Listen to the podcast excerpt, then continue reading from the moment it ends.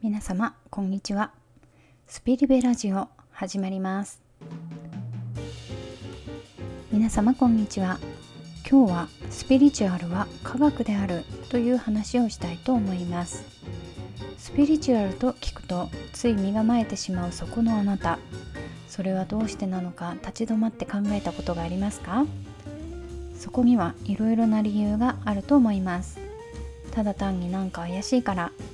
幽霊とか目に見えないものを全く信じていないから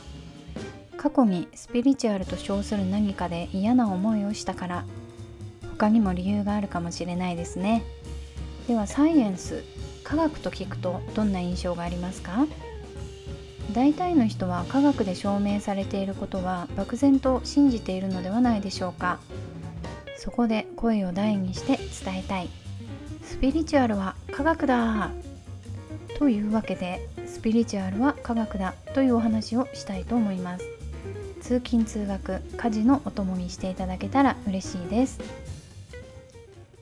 さてスピリチュアルは科学だなんて大きなことを言っておりますが私自身は科学の勉強は中学高校で学んだだけで特に縁がありません。苦手でもなくて得意でもなくてって感じで育ってきました。そんな私が本を読んだりネットで調べたりした知識から皆様にスピリチュアルは科学だということを分かりやすくお伝えしたいなと思います。もし専門家の方でああそれ間違ってるなということがございましたらそっと教えていただけたら嬉しいです。さて量子力学という言葉を聞いたことはありますか？量子力学は一般相対性理論とともに現代物理学の根幹をなす理論 by Wikipedia なんですけれども簡単に言うとミクロの世界を扱う学問です。この量子力学の観点から私たちの意識と現実の関係を見ていくと昔からスピリチュアルで言われている引き寄せの法則やワンネスの話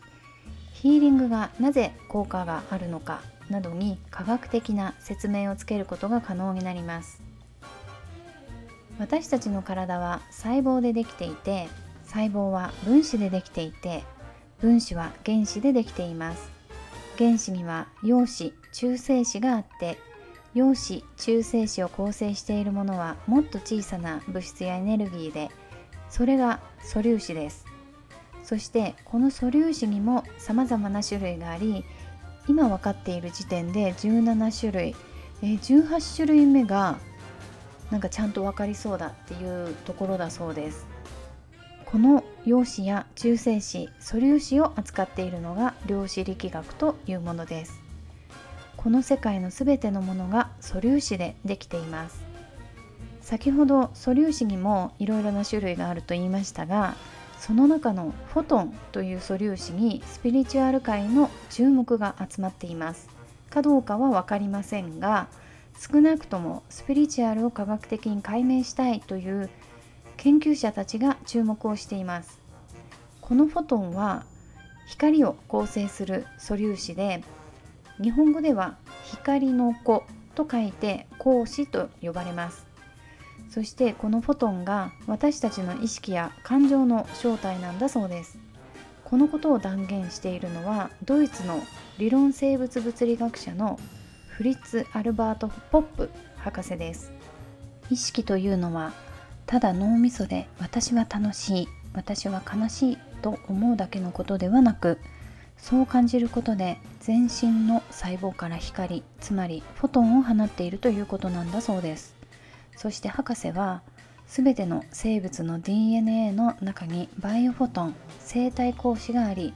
人間だけでなく全ての動植物がバイオフォトンを飛ばしていることは確認ができているそうです。そしてバイオフォトンは高精度 CCD カメラを用いてその光を写真に撮ることも可能です。全てのものにはそれぞれの周波数振動数があるということを聞いたことがありますか？テレビやラジオの電波をイメージすると分かりやすいんですけれども見たいテレビ番組聞きたいラジオ放送にチャンネルを合わせると希望の番組を見たり聞いたりできますよね。チャンネルを合わせるということが周波数を合わせるということなんですけれども私たちがいつも自分から発しているバイオフォトンにも周波数があります。自分が生き生きとし楽しい気分でいる時は高い周波数のバイオフォトンを飛ばしているし逆にイライラしたり怒ったりしていると低い周波数のバイオフォトンを飛ばしてしまっています。これによって私たちは自分で自分の現実を作り出しています。フォトンは波で波には周波数があります。そして同じ周波数の波同士はお互い引きつけ合います。これを共振現象と言います。引き寄せの法則というのをスピリチュアルに興味のない人も聞いたことがあるかと思いますがこの引き寄せの法則は自分が放つバイオフォトンにより常に身の回りで起こっています。き寄せの法則と聞くといいことばかりを引き寄せるイメージがありますがあくまでもこの言葉は中立的な感じで自分が発したバイオフォトによっていいことも悪いことも引き寄せます。なので自らいいフォトンを発することを意識するだけで自分が環境に影響されるのではなく自らいい環境を作っていくことができます。これはスピリチュアルでよく言われる環境状況は自分の内面の現れ鏡であるということの説明そして引き寄せの法則の説明になります。スピリチュアル界隈で自分の周波数を上げることでいい周波数が引き寄せられるという話は多く聞くし漠然とああそういうものなんだとなんとなく理解するもののでもなんでというところはほとんど説明されていないのでこの説明によりはっきりと分かり引き寄せに自信を持つことができるかと思います。このフォトンを含めた素粒子は一体どこから生まれてくるんでしょうか？ミクロの世界は私たちが五感では捉えられないモヤモヤモワモワの世界です。私たちの意識感情であるフォトンももやもやもわもわした状態で原子の中を飛び交っています。素粒子が実際にどんな形をしているのか見ることができた人間はいないんですけれども超紐理論という最先端の仮説では紐の形をしているとされています。そしてこの紐はどこから来ているのかそれはアインシュタインが伝えていたエネルギーの場であるゼロポイントフィールドです。ビッグバンが始まる前から宇宙に存在している全ての情報の源だそうです。素粒子つまり紐は瞬間瞬間にゼロポイントフィールドから生み出されている。つまり私たちの元はゼロポイントフィールドだということになります。アインシュタインはこのゼロポイントフィールドのエネルギーを愛生命の真髄神の心と言いました。そしてこれは仏教の教えでの色即税空の空にあたります。すべての万物の根源でありここからすべてが生まれて分化してあれこれ私あなたそこここが出来上がっています。元に立ち返れば私たちは一つでありこれがワンネスの説明になるかと思います。スピリチュアルな感覚が開いている人は創造主大いなる源大いなる根源などと呼んだりし感覚的にゼロポイントフィールドにアクセスしたりすることができます。それを体感で感じるようになるには内観をする瞑想ではなく左脳つまり思考をできるだけ働かせない瞑想が有効かと思います。また私が気候で訓練をしているようなチャクラを開発していく技法もあるかと思います。ですがその場合は自分に合った信頼できる先生を見つけて根気強く練習を繰り返してください。さて素粒子量子には絡み合いという現象があることが分かっています。実際にどう伝わっているかの説明はまだ推量の域を出ていないようなんですけれどもこの現象があるということは把握されているそうです。この絡み合いが起こると外部の情報を認識でき人間は超意識下でこの能力を使っているそうです。面白いですよね。この絡み合いという現象によりエネルギーワークエナジーヒーリングがなぜ起こるかの説明ができるそうです。施術者が患者正確には患者と呼ばないかもですが便宜上患者と呼びます、えー、施術者が患者に対して振動数の高い意識を送ると施術者のフォトンが患者のフォトンと絡み合い現象を起こし患者のフォトンの振動数を上げるそうです。量子脳という言葉があるんですが脳内は量子状態だということを指す言葉なんですが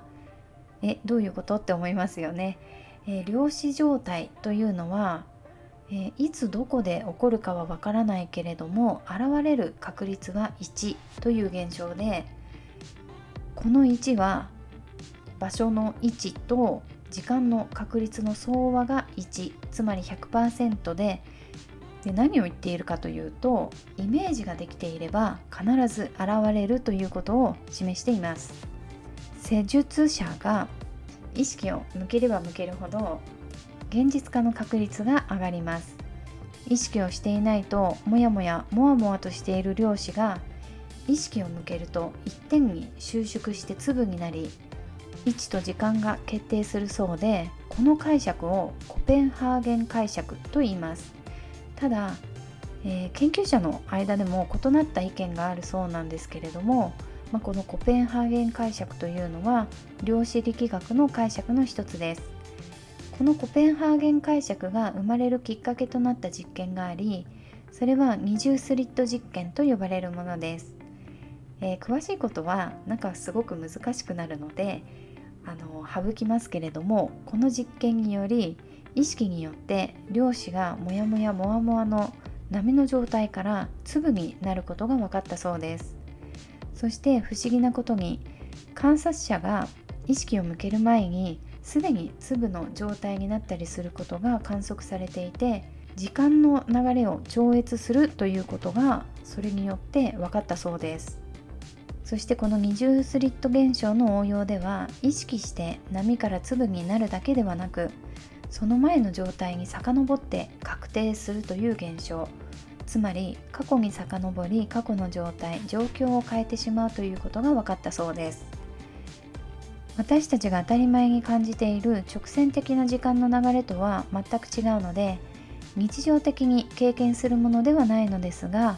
これによりエナジーヒーリング遠隔ヒーリングが可能になる説明がつくのかなと思います。ヒーラーの多くはヒーリングエネルギーは時間や距離に関係がなくクライアントさんに働きかけることを直感的に分かっています。根拠のない分かるという感覚を持っていることは目に見えないエネルギーを扱う人たちの間では普通のことだったりするんですけれどもこの素粒子の動きを知るだけで今まで根拠がなかったものが根拠のあるものになりますしヒーリングを受ける側もどういったメカニズムでエネルギーが癒しを与えてくれるのか理屈で知ることができるのとできないのとでは効果も大きく異なってくるということがあるのではないかと私は考えます。もちろんスピリチュアルの世界の全てがこれだけで証明できるわけではないと思いますけれども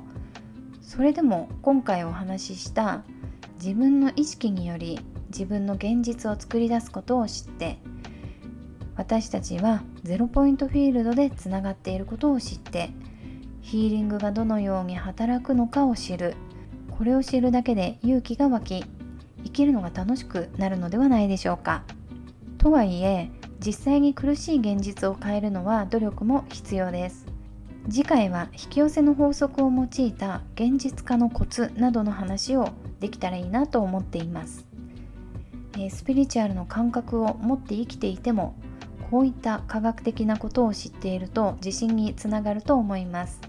そしてスピリチュアル的なことを信じていない人も科学的な証明があると知ればスピリチュアルも面白そうだなと思えてくるのではないでしょうか。私たちは自分を表現して楽しく生きていくために自分に役に立つと思えるものを取り入れてまた役に立たないと思うものを取り除いていけばいいのです。それを知るためにはとりあえずやってみようかなと軽く考えいろいろ試してみることがいいかと思います。それでは今回のお話はこの辺で終わりにしたいと思います。ポッドキャストを最後までお聴きいただきありがとうございました。インスタグラム、ツイッター、YouTube などもありますのでつながっていただけたら嬉しいです。それではまた次回お会いしましょう。